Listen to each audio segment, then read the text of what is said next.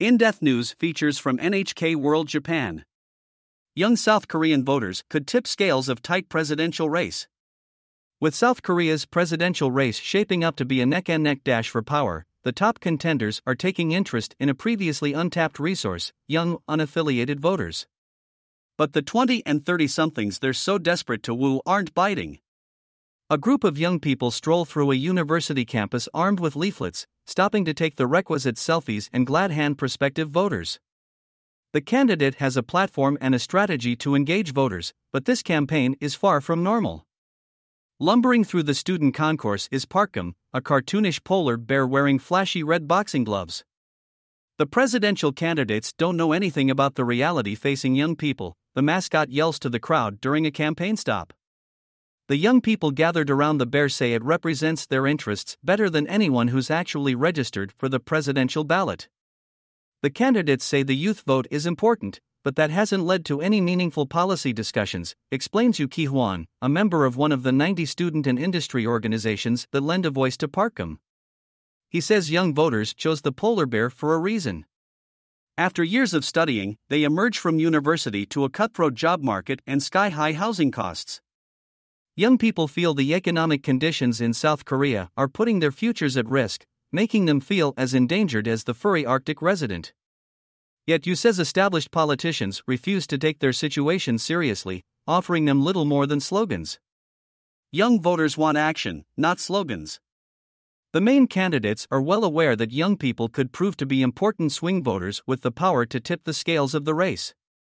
In one campaign video, Lee Jae-myung of the ruling Democratic Party dons a colorful loose fitting jacket and hat to learn K pop dance moves from professional choreographers. His main rival, Yoon Suk Yeol of the People Power Party, enlists some high tech help. Prospective voters can hear his appeal through short online videos or ask questions to an avatar lookalike, powered by artificial intelligence. But these young voters say they want more than flashy gimmicks. Housing, labor policies fail to impress. Do they really expect us to vote for them based only on memes? asks an exasperated Hong Yirin.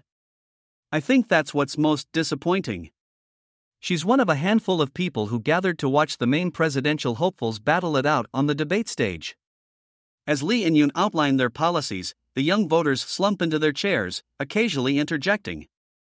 I'm not sure how providing loans will be helpful.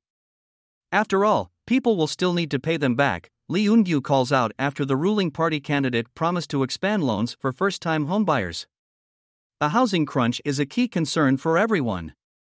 Under President Moon Jae-in, real estate prices soared to unparalleled levels.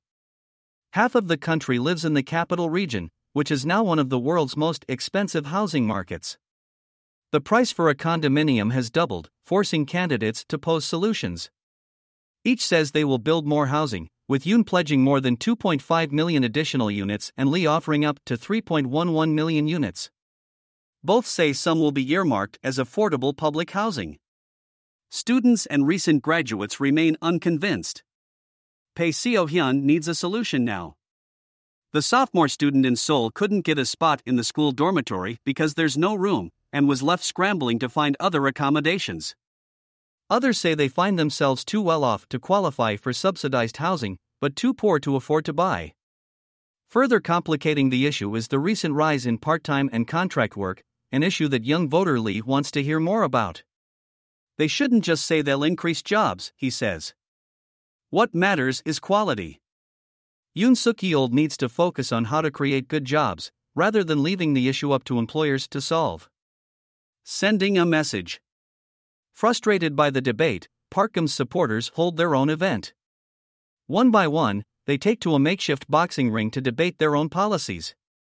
After each new platform position is called out, members of the audience wave lights to show their support. They agree society needs an overhaul. Our society needs a president who will change the system that drives passionate young people toward dangerous, cheap labor, says one of them, describing the housing situation as an absurd reality facing young people.